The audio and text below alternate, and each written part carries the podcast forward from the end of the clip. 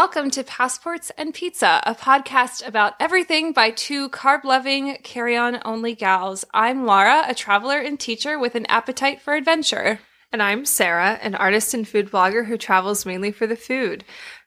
Join us as we dive into anything and everything that's on our plates and on our minds. We've been out of touch, out of practice. We both took a breath and I was like, wait, are you saying it? Didn't want to steal your thunder. But it's a nice, sunny, windy, cold day in April. It looks gorgeous outside, but it's freezing. It's basically winter. Yeah, we're almost there. We've had a few beautiful days. It feels like the hopefulness of spring is near. Yeah, it is near. It is near. It's close. Yeah.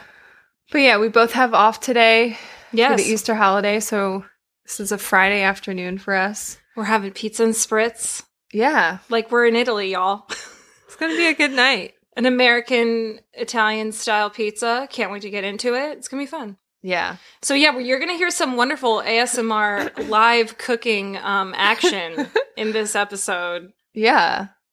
All the highs and lows that comes with cooking. Which I don't think we've really done that before. Not really. Podcast. We've made We've made cocktails, but never an actual dish. Yeah. So. Yeah. So you guys will have to let us know how you feel about this format. I kind of think we need a video with it of all the bloopers that are sure to come. Right? So. Yeah. Anyway. Yeah. It should be fun. I'm really excited for this episode. Should we get to salty sweet? Yeah.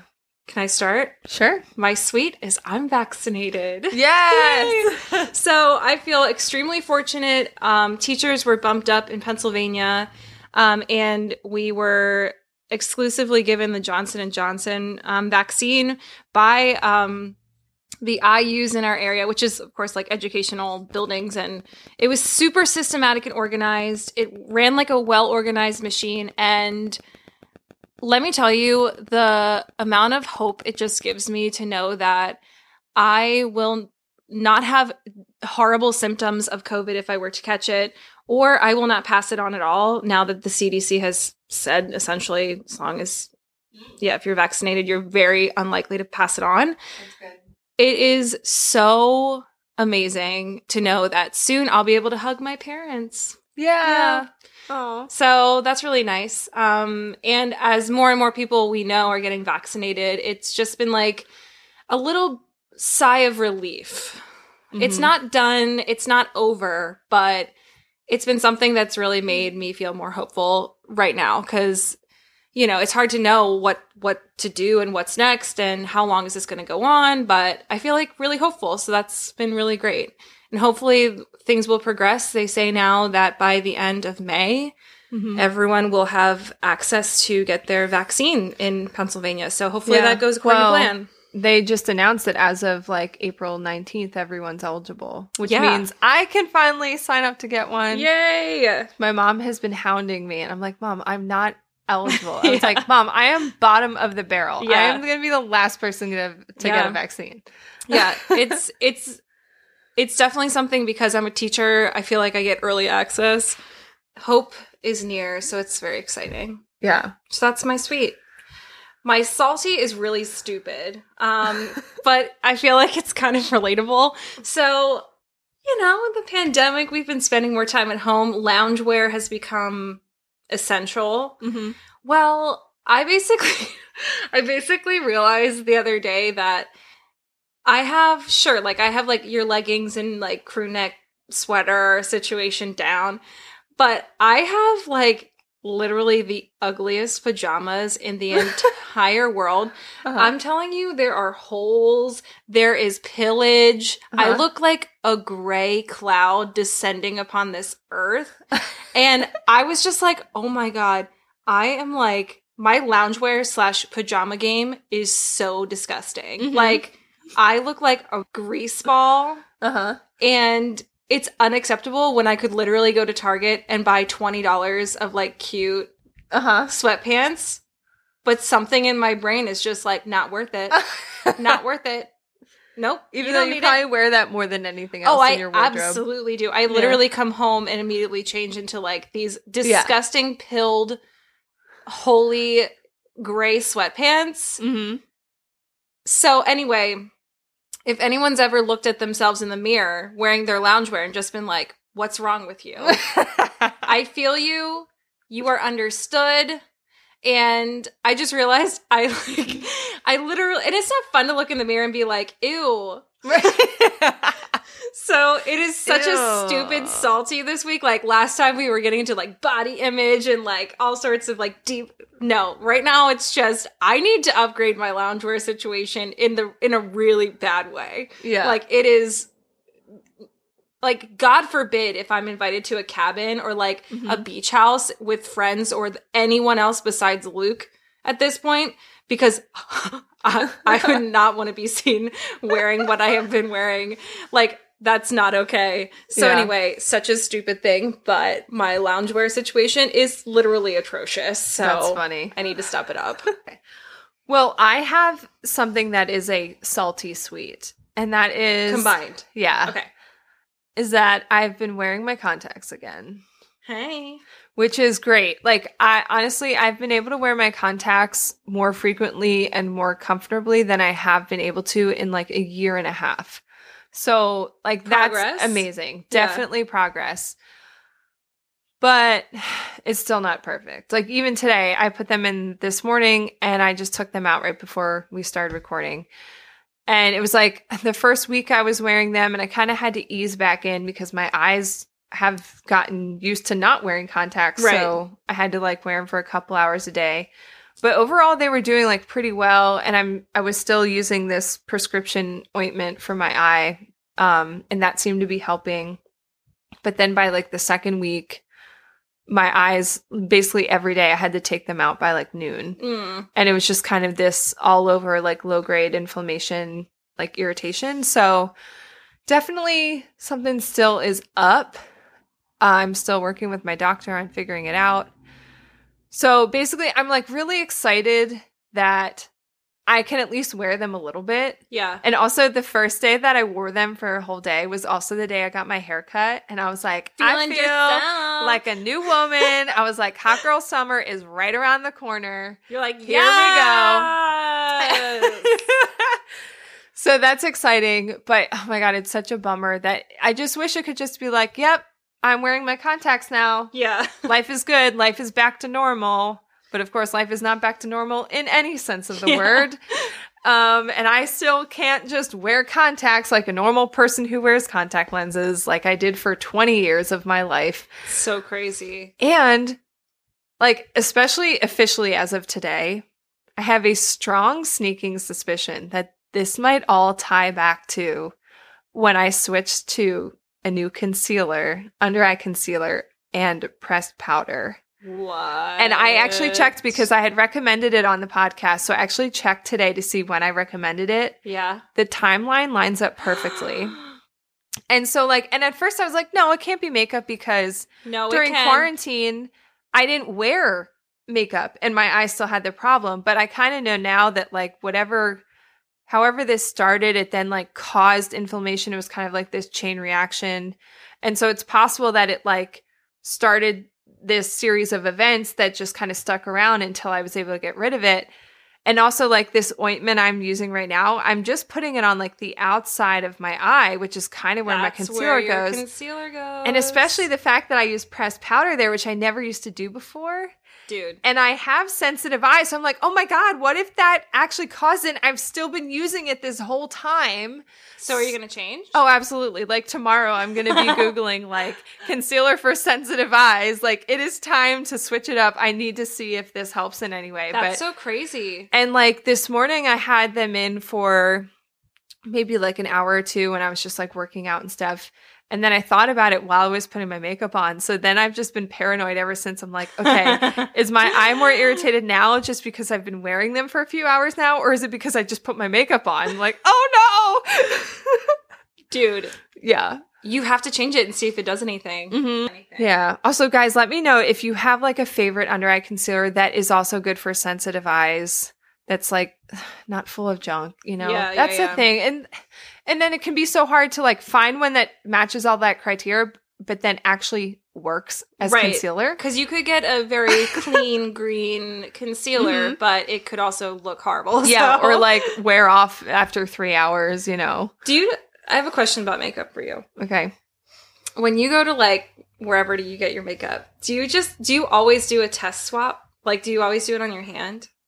For something like concealer to match color? Yeah. Absolutely. And are you good at guessing, like, your makeup shade? You mean, like, based on the swabs or just by looking at containers? You could, like, guess-ish what you'd be between?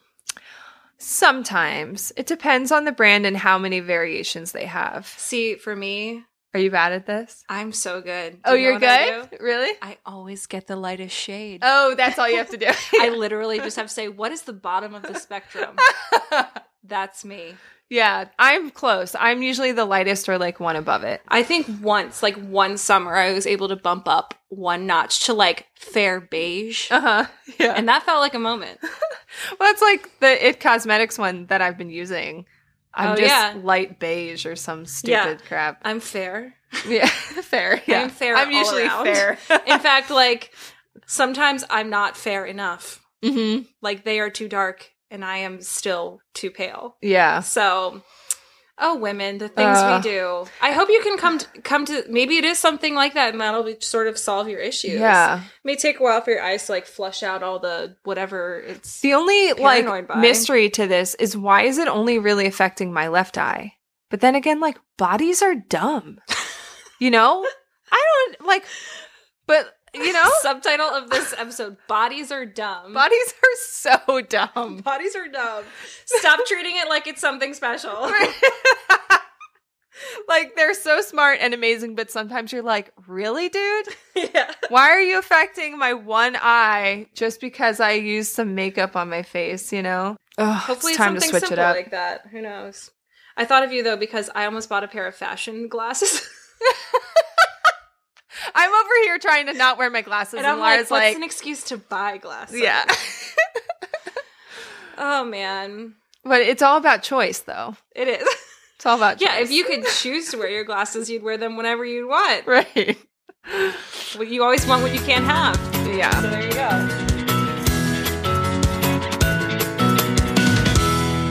go. Let's get into it. Yeah, let's get into it. We're talking about Detroit-style pizza. Okay, so I will preface this by saying Sarah did all the research, all the legwork for this. I'm just here to learn. Yeah. So I'm very excited. Okay. Well, all right. I want to start off this discussion with like, obviously I know stuff about Detroit pizza now, but like before today, before this moment, like, do we know anything about Detroit-style pizza? I know that I've had it once from Pizza Hut in your kitchen, and it was not very good. Yeah. And I also am confused about Chicago-style versus Detroit-style because they're both Midwestern. Mm-hmm. And I know that Chicago is, like, layered differently, but it's they're both thick crust-ish. And I basically have seen a Detroit-style pizza, and I've tasted a very standardized version of it from Pizza Hut. Which is awful. Which is not very good. Not the best place to start. But I don't know anything besides that. Okay.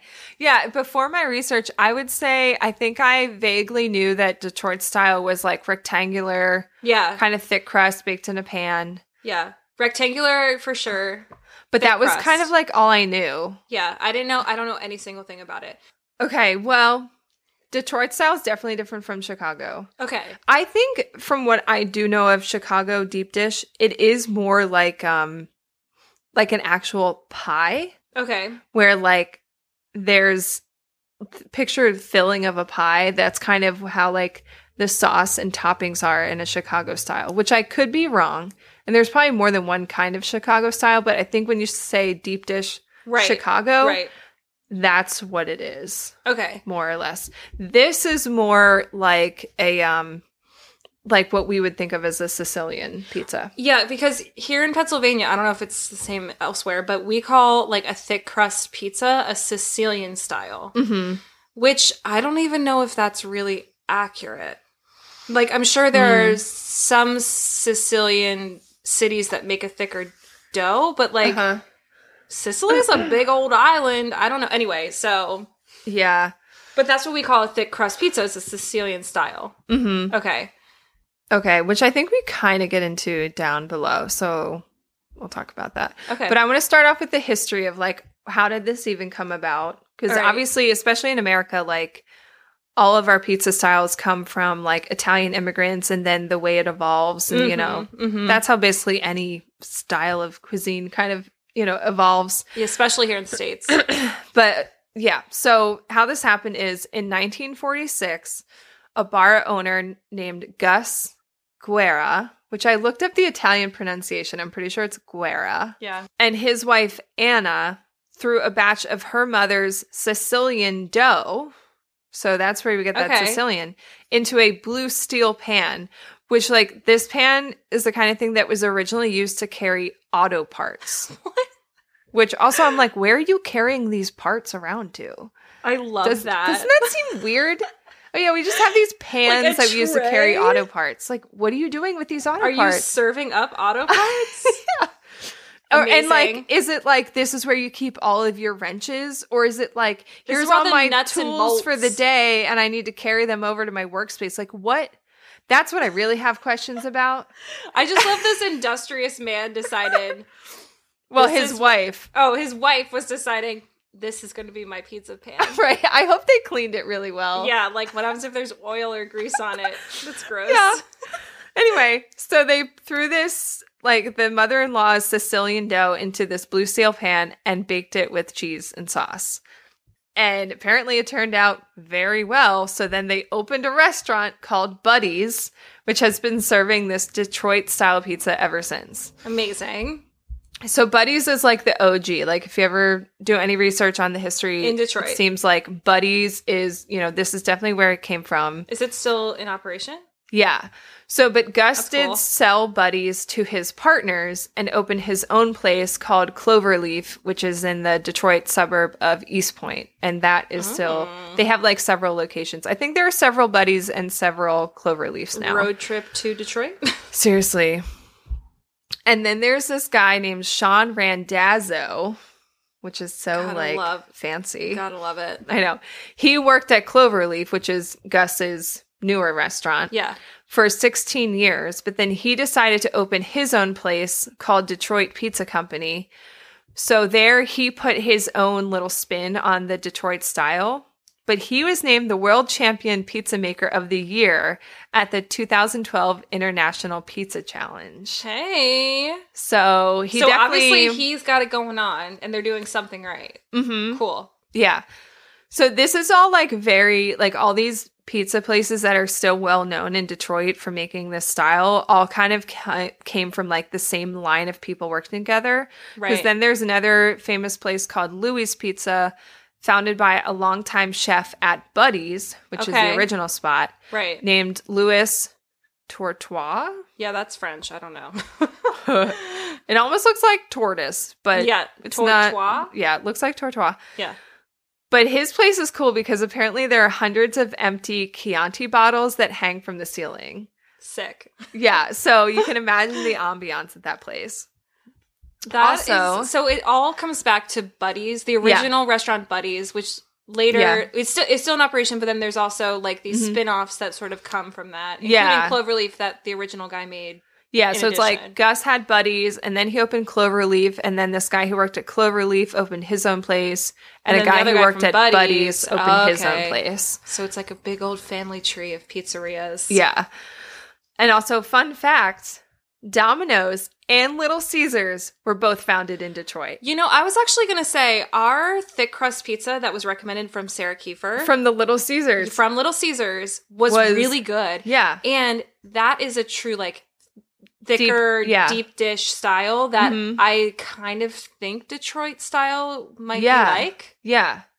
Interesting. Yeah, I thought of that too. I'm like, oh, this makes a lot of sense that Little Caesars deep dish was really good. And also, if you think about Domino's, like, just their, like, crust style and the fact that they also have, like, pan pizzas now. Right. Kind of seems Yeah, like it makes sense. Do you think a Detroit style is similar to a pan pizza? It's just done in a square shape, or is a pan pizza something different? I would say, wait, how do I say this? Okay, not all pan pizzas are Detroit style, but all Detroit style are pan pizzas. Okay, I get it. Okay, yeah, because we'll get into more details that make the Detroit style different. Okay, I see that you have that. The pan is key down here. Oh, yeah. Okay. Sorry to jump ahead. I just had questions. Okay. No peeking. No spoilies. Okay. No spoilies. So on a Detroit style, the crust is known for being like crisp and golden on the bottom with a fried texture that it gets from the fat from the cheese that drips down the sides of the pan. I'm already hungry. Right? I'm so excited to eat this later. I'm hungry. But okay, yeah, what you said, the pan is key. So picture this old blue steel pan that used to carry auto parts, okay? Which is nuts. Right? I still can't get over that. And yeah, so now, like, I ordered a Detroit-style pizza pan from Amazon, which we'll obviously link to. And I will say, I think if you're going to go for it, is going to be worth the investment alone, because the way you described just a second ago that, like, the cheese and everything melts down, the way that it's angled, yeah, it would make sense that everything gets all crispy and delicious. Yeah, so like in a pinch you can totally use like a normal 9x13 cake pan. Yeah, but the Detroit style pan is, I think it's a slightly different size. I think it's a 10x14 instead of 9x13, but I think the sides are a little higher. Yeah. But also the sides go out at an angle. Yeah. And there's something about this construction of this pan that makes like the cheese, which you put all the way to the edge when you're constructing the pizza. You don't like leave a crust like you do with other styles. It goes all the way to the edge. And then the fat from the cheese goes around the edges and goes down and basically fries the crust. And that angle's good because it can all get all the way down to the bottom. It doesn't just like stay, and it's probably easier to cut, right? Well, and then the other thing is too, you're supposed to lift the whole pizza out of the pan to then cut it on something else. So it also probably makes it easier to like lift. It'll kind of pull away from the sides, and then you just stick a spatula under there, lift it out, put it on your cutting board, and slice it up. I am so excited to eat this. Yeah. And also, it's, like, apparently closer to the, like, thickness and darkness of a cast iron skillet than a cake pan. So it is a slightly different construction, which affects the, like, browning of the crust and all that stuff. Yeah. And so anyway, you should buy it. Yeah. And we'll confirm later. Yeah.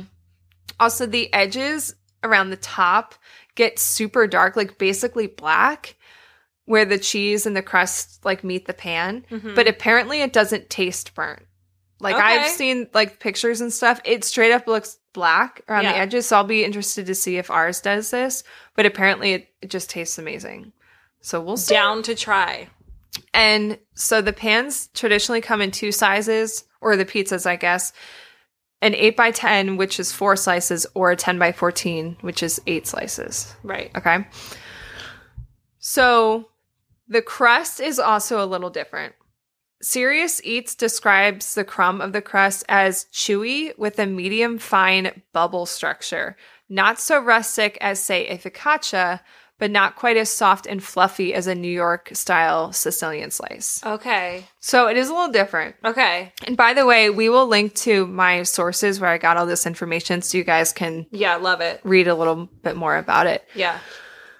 And the Eater article I looked at says its closest cousin is probably Sicilian sfincione, which is a spongy focaccia baked in a rectangular pan with toppings pressed directly into the dough and topped with olive oil and tomato sauce. I've seen this. So Detroit-style dough is light and porous, but not chewy like a New York-style pie.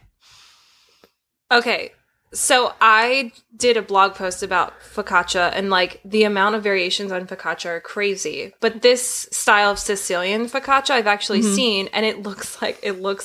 Like what, pizza? Yeah, yeah. Because, yeah, I like, based on, you know, your blog post that you recently posted, which we'll link to. Yeah. Mine is not, like, a pillowy. Yeah, yours was, like, totally crispy, different. Yeah. Yeah. So that's how they describe the dough. And, okay, The thing that really makes this, too, is the cheese. Okay, yeah. And we have to tell the cheese saga now. Yeah, the cheese. Okay. So this is traditionally made with what is called Wisconsin brick cheese. You heard that right. Brick cheese. Which was on one of our favorite pizzas in the Old Forge Feast of St. Pizza. Like, okay. We asked the lady who was making all of them, like, about it, and she was like, yeah, it has brick cheese. And we were all like, what the heck is brick cheese? I remember that, yeah. Yeah, so the Serious Eats article, which, by the way, we are following the Serious Eats recipe later. Yes, okay. For making this. The brick cheese is really also key. You've got the pan, you've got the slightly different dough structure, you've got this cheese. Yes. Which, it's kind of described as, like, almost cheddar-y or something, but, like, it has a distinct flavor and it's high in fat. Okay. And that's why whenever it melts down, it makes, like, this buttery, crispy. Yeah. It has this, like, butter fat that literally melts out of it, fries the dough, and that's what gives the crust a buttery flavor. Like, there's no butter in the crust. Why does the descriptor butter fat make me so happy? It's a good word. It's a good descriptor. Butterfat, yeah. So the cheese saga is that we tried our hardest to get some of this cheese locally. Yeah, we were like, let's buy local. Yeah, Laura was calling her cheese lady. I have a cheese hookup. Unfortunately, we could not get our hands on it there. Yeah, Whole Foods was not coming through for us. So we had to do the fallback move, which is order it from Amazon. Which, you know, you got to do what you got to do when it comes to pizza. So yeah. So I ordered the cheese from Amazon, and it was supposed to be here in time. And then it wasn't. And today it was like at the local FedEx facility, but not out for delivery yet as of this morning. So I called them and I was like, can I just come pick it up from you? Yeah. And some lady from like the 800 number at FedEx said, yeah, you can just go pick it up there today. And you're like, great. I'm like, okay, cool. I'll do that. So I drive there and I get there and I'm like, yeah, I'm here to pick up this package. And she's like, oh, it's out on the delivery vehicle. And then apparently the guy could have delivered it, but he didn't because he had a note to hold it because I'm coming in for it. You're like, why would you hold it in your van? Hold it in the facility. Yeah, so apparently I was talking to this 800 number person basically when my thing was getting, like, put on a delivery vehicle. He was passing by your house as it happened. So then I had to drive back home to get this cheese. So I essentially drove, like, an hour and a half to get cheese that was delivered to my house. Yep. And then I came here. So I drove around for hours. So Sarah can now be called Cheesus. She has saved our souls. In the effort of having a real authentic. Yeah, because I was like, we could sub. Yeah, apparently you can kind of do a sub of like a mixture of mozzarella and Jack cheese. But Sarah was like, no. We are committing. Yeah. Listen, we got to commit to the bit. If we're making this pizza, right. It's got to be brick cheese. Yeah. And then especially today, I was like, I ordered this cheese. It's in the vicinity. I'm not making this pizza without this cheese. I'll meet you at any block, sir. Yeah. I was about to like meet this FedEx guy on a random corner to get this cheese. But thankfully, it got to my house, and so did I. And now we're here. And Sarah deserves a good old drink when this is done. Yeah. Because I don't know if I would have committed that hard, honey, but I am happy you did. Yeah. The other thing about the cheese, like I said, is you layer it all the way to the edges of the pan. Yes. So, important. Because you need that. You need that butter fat to drizzle off the edge. Butter fat. Yeah. All right. So another distinct marker of Detroit style is it has this like sweet tomato sauce with garlic and spices that goes on top, like on top of the cheese. Right. And is often applied in like heavy parallel bands, which was how the Pizza Hut one looked. That is true. So if you can picture like the most generic version of this, that's the Pizza Hut one. I mentioned on Feast of St. Pizza, Ocean City, that I got beef with pizza that doesn't have an even coat of sauce. Mm-hmm. speaking specifically of Manco and Manco Pizza. And I'm going to stand firm in saying that as of right now, I don't think that we should have stripes of sauce on a piece of pizza. Well, we're going to do it today. And yeah, and I will say I am open-minded, but not on a traditional mom and pop style pizza. Is Agreed. That acceptable? Agreed. I think it might be a whole different experience on this. Yeah. Which we will discover later. And I've also had pizza like by the cut in Rome. That's sort of like you got a blob of tomato sauce and you got like, you know, and it's fine. So like I'm open-minded, but I do want to stand firm in my beliefs that I don't believe a mom and pop style pizza should have just drizzles of tomato sauce anywhere at once. Right. Yeah. No. Anyway, sorry for that side note. That's fine. So apparently it's sometimes called a Detroit red top. Oh. And the reason that the sauce is on top is to avoid a soggy crust. I can appreciate that. Yeah, which, I mean, honestly, nobody wants a soggy crust. That's the worst, yeah. You know. Yeah. Pepperoni is the most common topping. Sometimes it's on top, but also sometimes it's underneath the cheese. So they're really going completely off the wall with their construction. How are we gonna do it? I think the Serious Eats recipe we follow has you put some on the bottom and some on top. Okay, I was going to say. All right, cool. I do think that, like, here's the deal. Pizza is not one and the same, and it's traditionally very similar ingredients, but it is the little things, like, for example, going the extra effort and getting the brick cheese, taking the time to actually make this sweet tomato sauce or Detroit red top that will really make a difference. Because if you just buy, like, a marinara sauce... It's not going to have the same quality as making it yourself. And sure, like, in a pinch, make whatever style pizza you want. But if you actually want to really go for it, in most Italian-American and Italian recipes, like, it's the little things like that that make it, like, from 90% to 110, baby. So, true. Yeah. Yeah. Also, it's totally common for people to eat this with a knife and fork, at least when it first comes out, when it's piping hot, which... I'm fully on board with. I'm a knife and forker all the way. You are. I love a knife and fork on pizza, and especially if it's like a thick Sicilian crust like this. Yeah, absolutely. Yeah, because it's almost like it's like eating like cake or something. Yeah, totally. And it can be messy, and yeah, it's like you don't want to bite into it and like burn the roof of your mouth. Like it needs to be enjoyable, and for me, sometimes that requires a knife and a fork. Yeah, I'm not going to say no boo to that. Heck yeah. So, like I mentioned, we are making the recipe from Serious Eats, which, I mean, what's his name? Kenji? Yeah, J. Kenji Lopez. Yeah. He can do no wrong. Yeah. And we will link to his articles and stuff.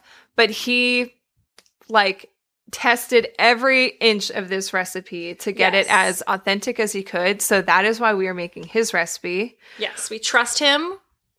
Yeah, but I wanted to link to a couple other ones. There's a recipe for Detroit style on the blog, A Cozy Kitchen, and she uses a 9x13 pan. So if you want something that you can just like throw together, you're not ordering cheese from Amazon, right? Or buying a special pan, that could be a great place to start. Also, the recipe from Joy the Baker, and there's also one from King Arthur Baking Company. King Arthur is another like... They're legit. Yeah, legit. I mean, so is Joy the Baker and Cozy Kitchen. Like, these are all great choices, for sure. And I think all three of those ones just call for a 9x13 pan. But if you want to go that extra mile and get this pan, I'm sure those recipes would be taken up a notch. Love it. So, and we will link to the resources that I used to get the history and stuff. Yeah. But yeah, from here, we're going to take you through our journey of actually making this pizza in Lara's kitchen. Little ASMR action. Yeah, so hopefully it goes smoothly.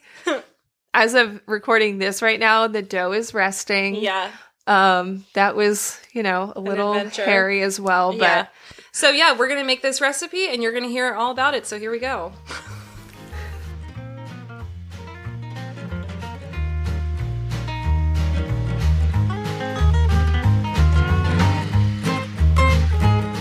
So we are making the dough.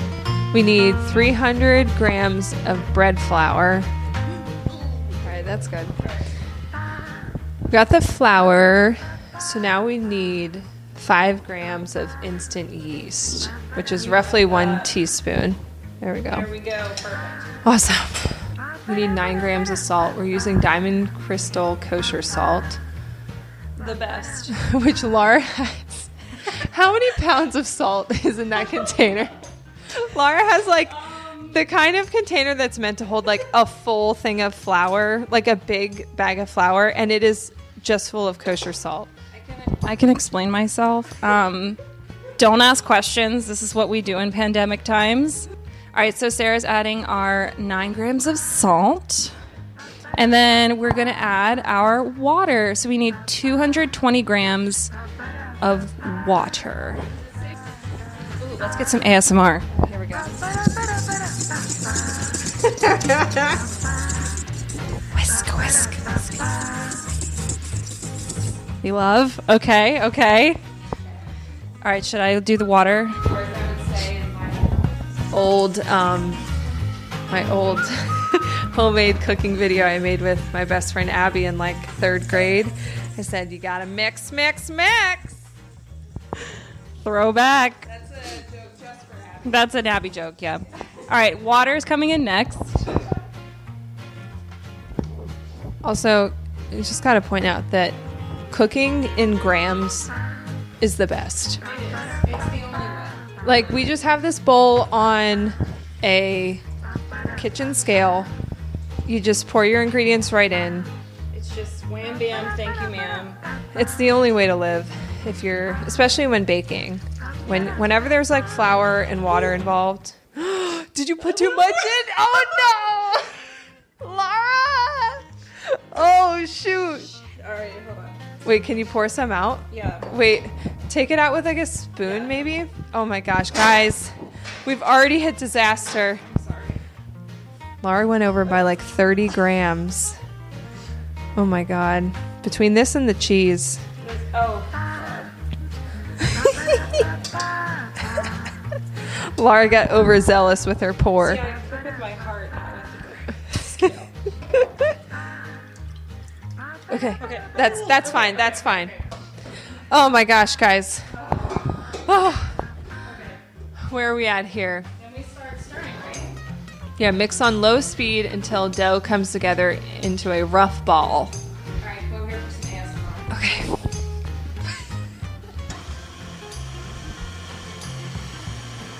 Okay, so low speed.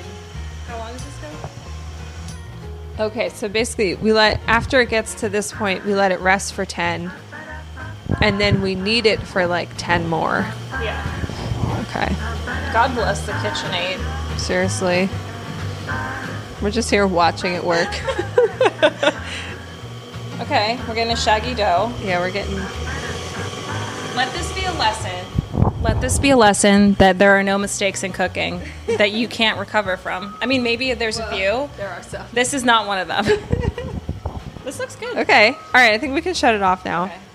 So now we let it rest for 10 minutes. Let her chill. Now it's time to mix this baby again on medium-low speed until it forms a smooth, silky ball. Okay. Yeah. Do you smell that yeastiness? Yeah. I do like that smell. Mm-hmm. Like that kind of like brewery smell. Oh, yeah. I love it. So it's like sticking to the bottom, but it says it's supposed to do that. Oh, really? Mm-hmm. Okay, because I was like, should I scrape that? It said it should stick to the bottom, but not to the sides. And that's what it's doing. Okay, well. So things are looking good so far. It's got this like arm flailing about though. And then it like kind of refines itself, and then it goes back. All right, we're back. We had to troubleshoot some problems. Sarah, explain what we had to do. Okay, so... The dough was just seeming way too wet, which we did add, like 5 grams too much water. So we've slowly been adding more flour to this dough until it seems like it's the right consistency, and we're getting close. Yeah, the next part of the recipe is we have to make it into a tight ball. It's okay. Usually pizza dough is fine if it's like kind of shaggy and sticky when you get to this point. We're not making French pastries here. All right. I think that's good. We're going to cover this and let it rest for 2 hours until it's doubled in size. Onto the sauce. All right. Ooh, should we preheat the oven for the pizza? Yeah. Well, also it still has a half an hour to rise. Yeah. Ooh, look at it though. Do you think that's doubled? That probably is. I mean, once we get the sauce going, we can probably... Sweet. Look at that. Look at that. Nice. All right, so we added 2 tablespoons of olive oil in a medium saucepan until it shimmers. It's almost there. Shimmery. Shimmery to me. All right, now we need to add minced garlic, oregano, pepper flakes, and cook, stirring until fragrant, about 30 seconds. Add tomatoes, garlic powder, onion powder, and sugar. It's funny because my mom used to always add sugar to tomato sauce, and I thought that was really weird, but apparently it's not. Well, I'm sure it helps to, like, balance things out. Like, oh, yeah. It's not like, we're not, like, making it sweet like it's a freaking dessert sauce, but just same way you add salt to something. ASMR. Okay, ready? It's the garlic. Garlic. Oh, yeah. But yeah, so the same way you would add salt to help bring out other flavors and balance it, sugar can do the same thing. Yeah. So yeah, add that little pinch of sugar. Like no one's gonna yell at you for it. No. Sometimes people get a little out of control if they're anti-sugar stuff. Yeah. Although this is also me talking about sugar, yeah, so we know Sarah how I feel. Sugar, but it is true. Okay. Cool. Okay, tomatoes. Oh, also, I think this recipe for sauce makes enough for 2 pizzas, so we're only going to use half of this. Put some in the freezer or something. Right. And then we need the sugar, too. Cool. So we're going to bring this to a simmer and cook until reduced to about 3 cups, which should take about 30 minutes. Okay. Moving on to the dough again. So now is where we...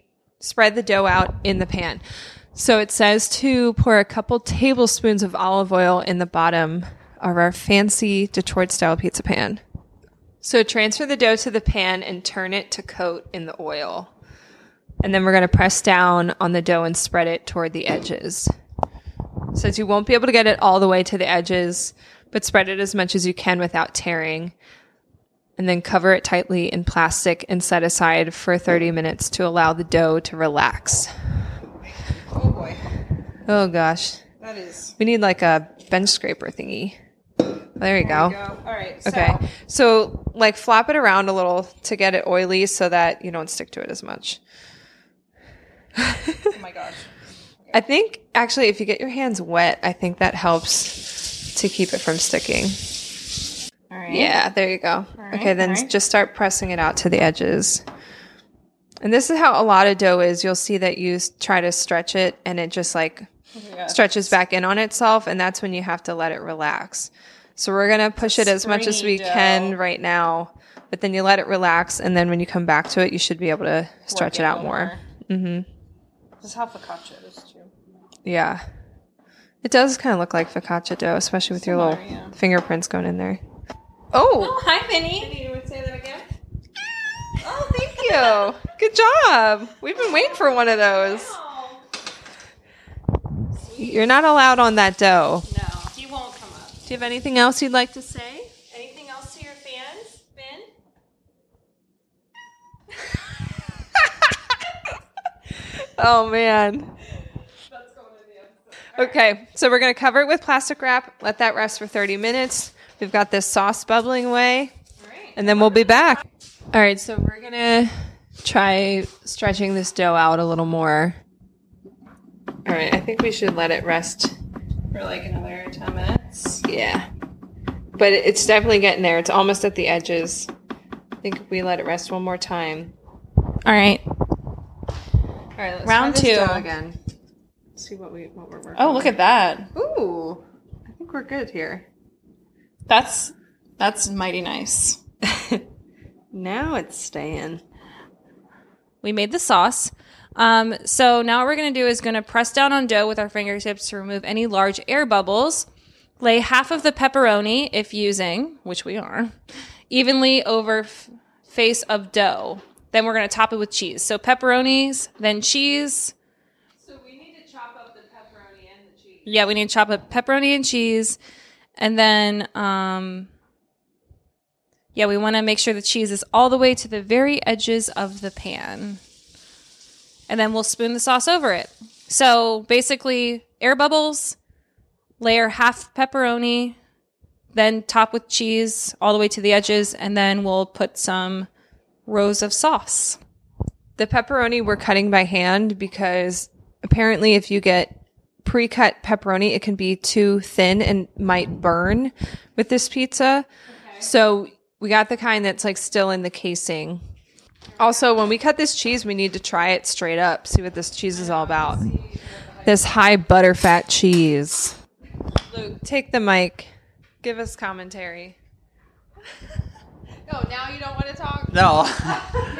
They were like, look at this brick cheese. And I was sort of dumbfounded. And I said, I don't even think that Bon Appetit had this cheese for their Detroit style. And they were like, they didn't. And I was like, well, I guess you're more official than they are. And they're like, we are. I was like, okay, good. Is that your impersonation? That's your impression? In unison, yeah. In unison. All right, we're back again. We were just having a conversation about what is jack cheese, because the sub for this brick cheese is half low-fat mozzarella, half jack cheese. So here's the question. Who's Jack? Who's Jack? What is Jack cheese? Because we know Colby Jack. We know Cheddar Jack. We know Pepper Jack. But who's plain Jack? Who's Jack?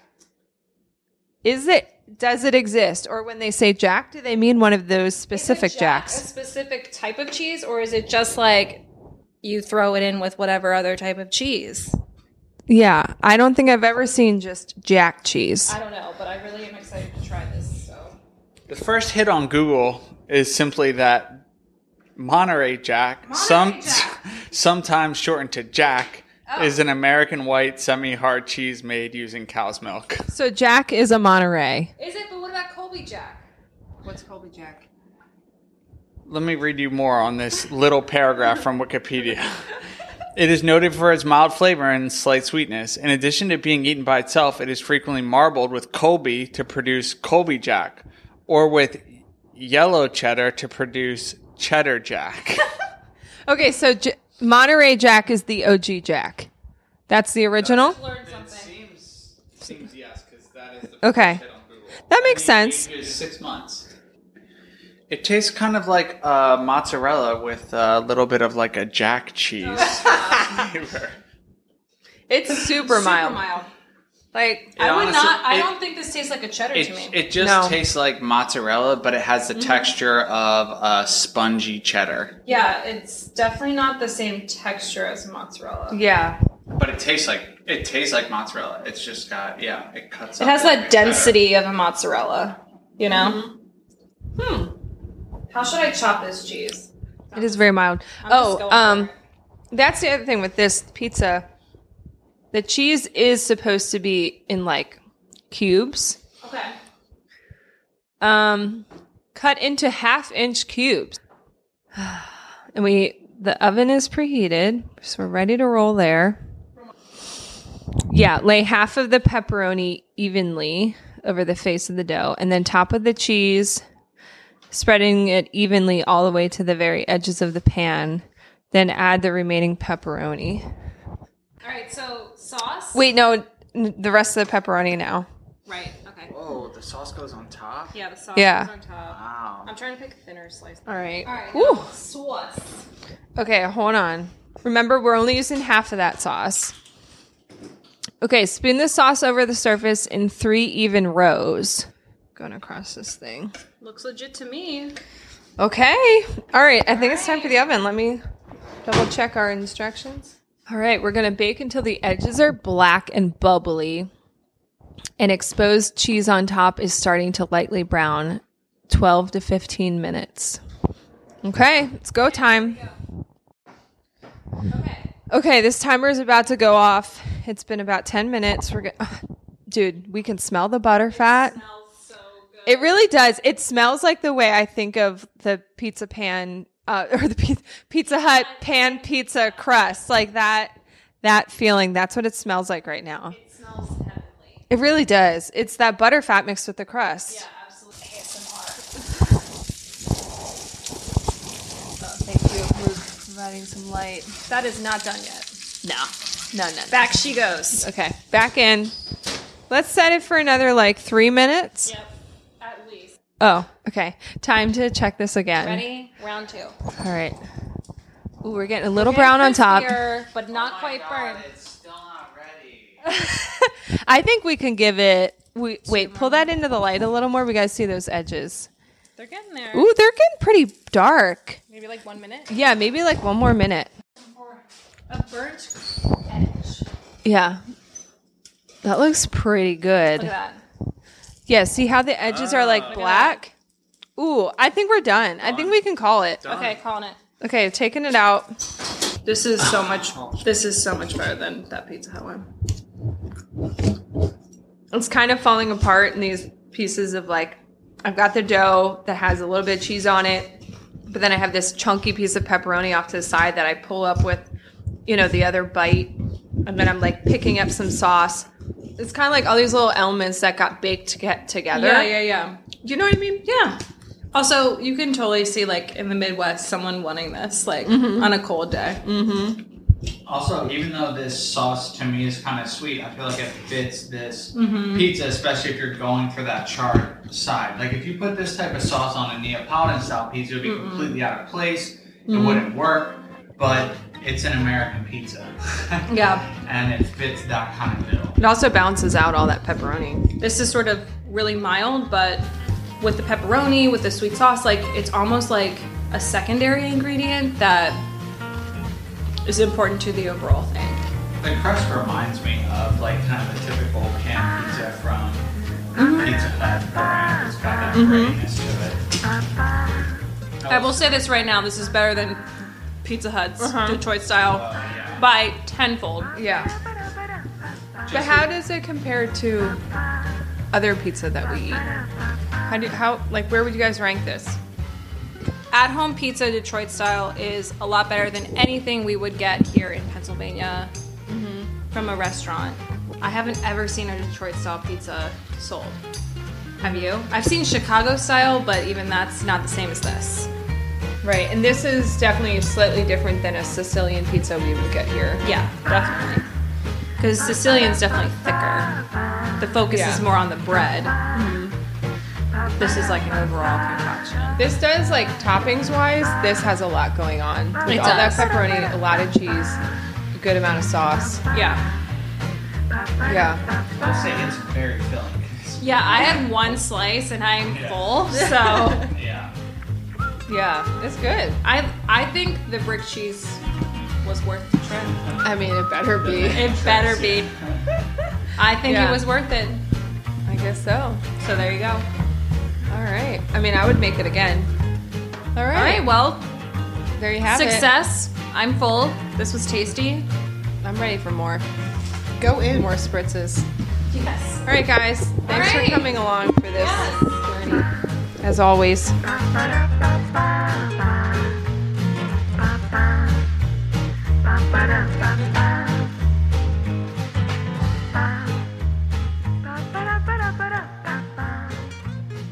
Okay, so we have a very pizza-focused episode today. Yeah. So we're staying true to our brand with our pizza. Yeah. So James Lombardo sent us an email, which I can't wait to talk about. So, okay, he says, we all know about pineapple, but what are your thoughts on anchovies on pizza? Often a not so popular choice, but I like it, and my in-laws often have them on the table whenever we order pizza. Okay. So we know you love anchovies on pizza. I love anchovies, period. There is nothing like an anchovy on a pizza. It adds a salty, like, zippiness to it. I am team anchovy. Okay, I didn't really, like, knowingly or willingly eat anchovies until, like, a year ago. But I like them. Oh, they're so good. I'm pretty sure I've never had them on a pizza, at least not any time in the, like, last 20 years or something. Like, not to have an opinion on it. So, like... I need to try it. Yeah, because I think I'll like it. I think you do. I would say, like, if you're unsure about an anchovy, I think the thing, growing up in the 90s, I think we were given a lot of, like, in cartoons and TV shows. Like a lot of anti-anchovy propaganda. Absolutely. Like, I think those shows were like, ew, anchovies on pizza? Ew. Black olives on pizza? Ew. And... I get it. Like, a kid probably wouldn't like an anchovy on their cheese pizza. Mm-hmm. But as an adult, we can refine our palate, okay? Yeah. And in addition to that, I would recommend don't take a whole anchovy and just slap it on there if you're a beginner. Yeah, so how do you normally put it on a pizza? Well, if you ask for anchovies on pizza, they'll oftentimes just have them, thinly, sprinkled on. Okay. But like whole fillets or kind of sliced? I think they're like whole fillets. Okay. But if you have, on the side, if you have, a pizza and you just want to add some on, I would say, just, dice it up, mush it up with a fork. And add a little bit. I think it's really umami whenever you add it to a tomato sauce. So it's definitely stronger on the palate when you taste it right on top of a pizza. Mm. And it is a very strong flavor.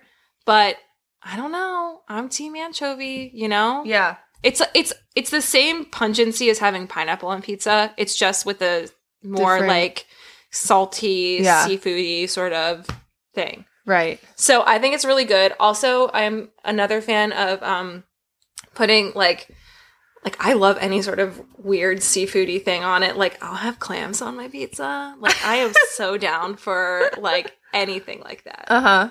So. Okay. Well, maybe we should have anchovies on pizza one episode. Yeah, we'll have to – we should taste test it. Yeah. But I already know I'm a fan, so I'm glad that your in-laws have them on the table whenever you order pizza. That's kind of amazing. Yeah, I've never heard of that. You know how you go to a pizza shop and you get oregano and shaky cheese? We call it shaky cheese. Shaky cheese. Yeah. It's the worst mozzarella or Parmesan. Parmesan, yeah. Mm-hmm. I wish they had anchovies as an option. That's fun. Yeah. Well, should we get to our bonus Girl Scout cookie content? I'm so excited. Oh, my God. Okay, so as a reminder, we did our Girl Scout cookie episode and we determined that Little Brownie Bakers was the one that we had. Yeah, and then Graylin called in and said Little Brownie Bakers is the best, in her opinion. Yes, so remind the listeners how we got our hands on these. So we had talked about how we really wanted to try two of the same cookie from the two different bakers side by side. Right. So my coworker told me that she ordered a ton and included some from both bakeries. Yeah. And I was like, oh my God, can you please get me a couple of each one, in one, what's the other type brand? It's Little Brownie Bakers and ABC Bakers? Yes, okay. Or something.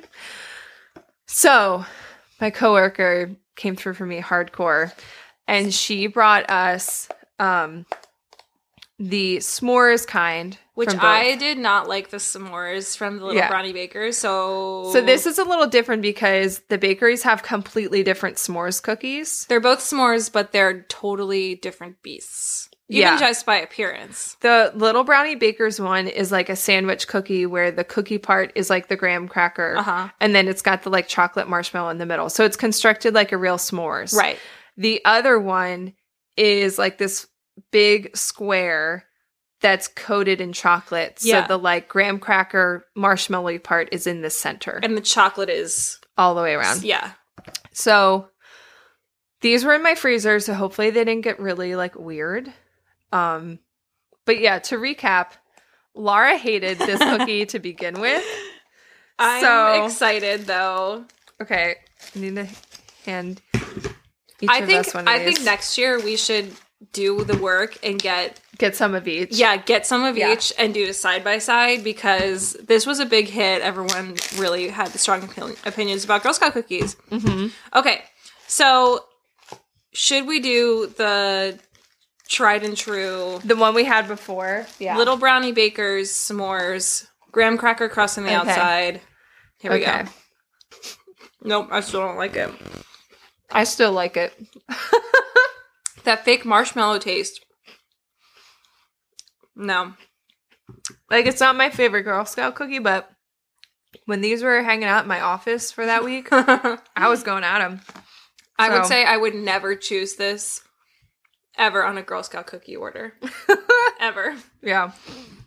All right, so let's try it is ABC Bakers, It's ABC Bakers, yeah. Okay. Chocolate covered, here we go. Where's the marshmallow? Maybe that's why it's better. It is mostly graham cracker. This is like a graham cracker cookie. With chocolate. And I like it for that. I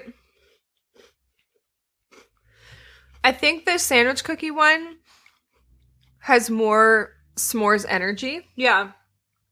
They really went for it. But, like, I like this one. This is a better cookie. This dunked in coffee.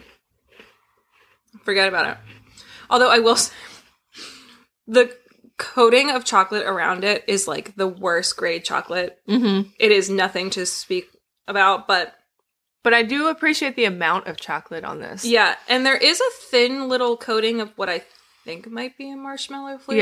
Yeah, at the top. It is the thinnest. It is barely a trace. It's a whisper of a coating. It is like... Yeah. I'll say it, though. I like it a lot better than the... I don't know if I necessarily like it better than the other one. I think it's just... For me, it's just different. I just don't like that big marshmallow taste. Mm-hmm. Mm-mm. Yeah. All right. Well, okay, ABC. I do think we should do a side-by-side next year. Yeah. I think we should. Well, cool. I finished it, so it must have been pretty nice. Well, recommendations? Yes. Do you want to go first? Yeah. My recommendation is the pair of jeans I have on right now. Oh, okay. Which you can't really see because I have a blanket over them, but I... heard Gen Z's reckoning. I knew it all along in my heart. It happened in 2019. But skinny jeans are not cool anymore. Well, skinny jeans are fine. Mm-hmm. But everyone should try a straight leg. Mm-hmm. That's all I'm saying. Just try a straight leg. If it's not for you, move on. I'm down with the straight leg. Yeah. I'm just saying, don't think that skinny jeans are your only option these days. Right. You know? Gen Z versus millennial beef can be done. Who cares? I will say that's a good point, though. I like that there are lots of different jean styles in fashion right now. Right now, like, there's flares, there's wide leg, there's, like, high... And I still love that they're high-waisted. Praise the Lord. But, like, all I'm saying is these jeans are straight leg. They are the perfect amount, because right now I feel like jeans are the, like, very starchy jeans, like the non-stretch jeans are very popular. Mm-hmm. And because they do suck you in, they are, like, very, like, sturdy, and they're not that, like, super thin jegging style. Well, that was always my beef with the skinny jeans, is they were often too stretchy. Yeah. And they'd stretch out and they'd, like, get weird. Yeah. So all I'm saying is give it a try. If you are interested in a beginner straight leg jean, these are where I would recommend. My recommendation is Old Navy's OG straight ankle jean. Okay. We will link them. They have, like, a variety of different rinses and washes, but this is, like, a very, like, medium rinse, no holes, nothing crazy. It's the perfect point of my waist that it reaches. It's high-waisted. It doesn't gap in the back, which I really like. Mm-hmm. And it's, like, got that sturdiness, but it's not super, like, uncomfortable. Like, right now I'm on the floor, bent in a weird position, and I feel fine. Yeah. And... I've gotten so many compliments from my students on these. And you have middle school students, right? I know. As soon as I started wearing them, and I have these, like, pair of kind of, like, fake, I don't know what kind of brand of shoes those are. Fake Toms. Yeah. Those white shoes, whatever those are. Oh. Anyway, I started wearing these, like, sneakers. Heads. Yeah. And then they were like, oh my God, love your outfit. And I was like, I'm wearing the same thing except I changed my jeans. They had a lot to say about me. So. Wow. They're paying attention. I know. Well, which is scary. No, but if you want a beginner straight leg, these are, like, not super mom jeany. Like, they're not super billowy. They're kind of like a mom jean meets a skinny jean somewhere in between. And I think they're pretty flattering. So that's my recommendation. Awesome. Well, I am so excited to tell you about my recommendation. Okay, what is it? I technically already told you about this, like, 2 weeks ago because I was so excited. But... there is a podcast series. Called Every Single Album Taylor Swift. And so this is a podcast series within the feed of a show called Ringer Dish, which is kind of just like a celebrity gossipy kind of show, I guess.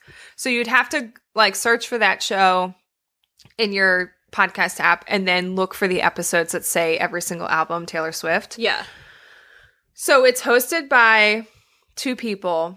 The one is a woman who's a couple years younger than me, maybe even a year or two younger than you. Okay. She's just a writer. She's like a huge fan of Taylor, like grew up with her, you know, based on her age. And her co-host is this middle-aged man who is in the industry. He's like a songwriter, but he also worked for Live Nation. He's worked for Twitter. Right. And he's also a huge fan of Taylor. But it's so interesting because he can really speak to all the stuff that she's done behind the scenes from like a business perspective. Like from the industry. Mm-hmm. Yeah.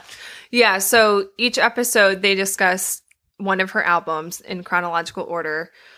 They just came out with the folklore episode, and then by the time this episode of ours comes out, all of them will be out. But like I have learned so much, like especially about her like first two albums I really am not that familiar with. But I've discovered that I really just love kind of like music commentary and analysis, mm-hmm. especially of pop music. So it's really fun for me to hear what they have to say about the music itself and like the production of it and the way she worked with collaborators and the songwriting of it and all that stuff.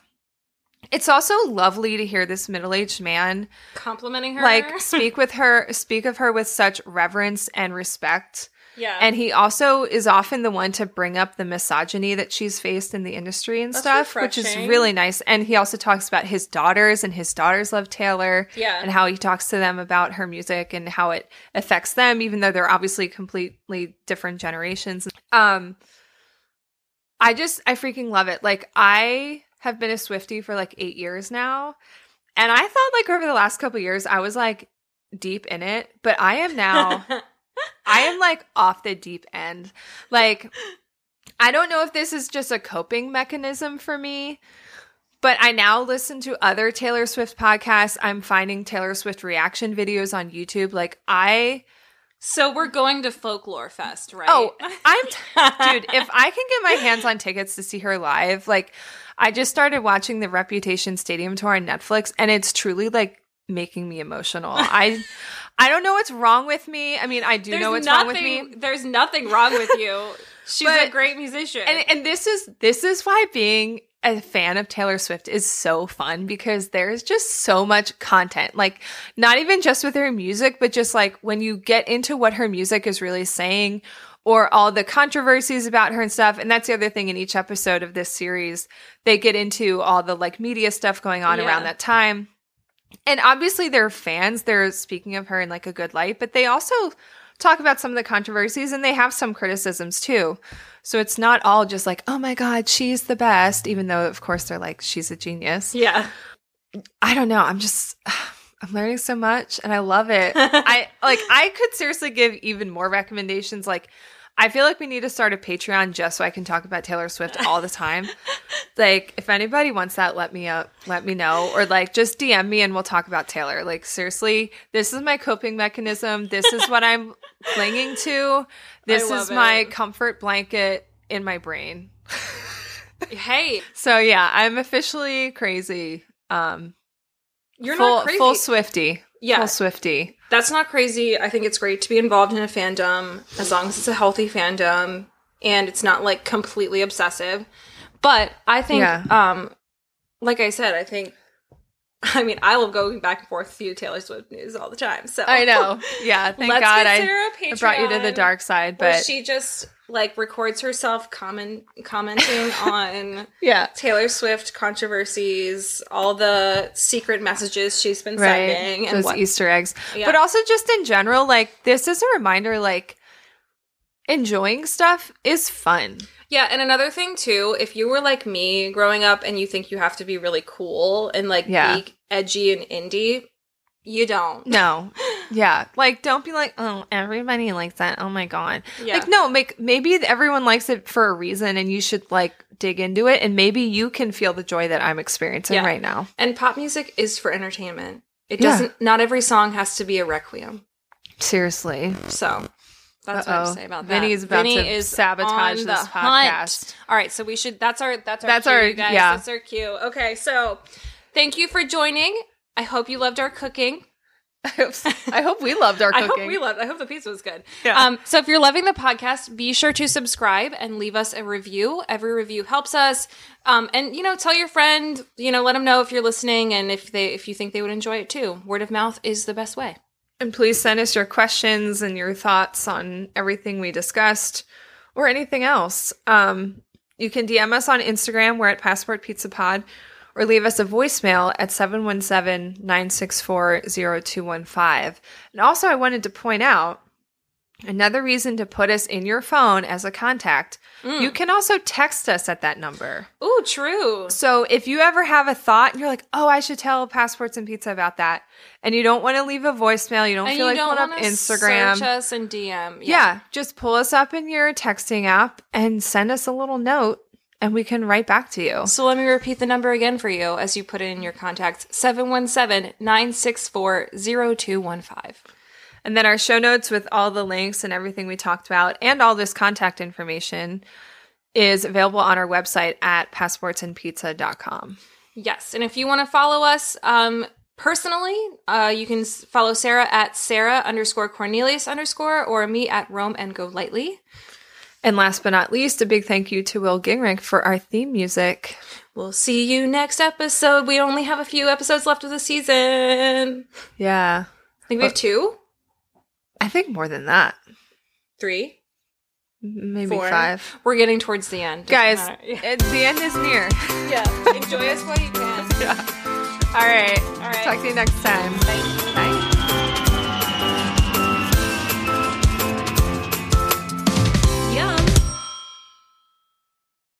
Uh-oh. Hold on. Luke. We forgot Luke was going to come home. Sorry, Luke. With a hubcap. This is in our front yard. Oh, that's fun. Somebody lost that. Yep. Hey, is that for my car?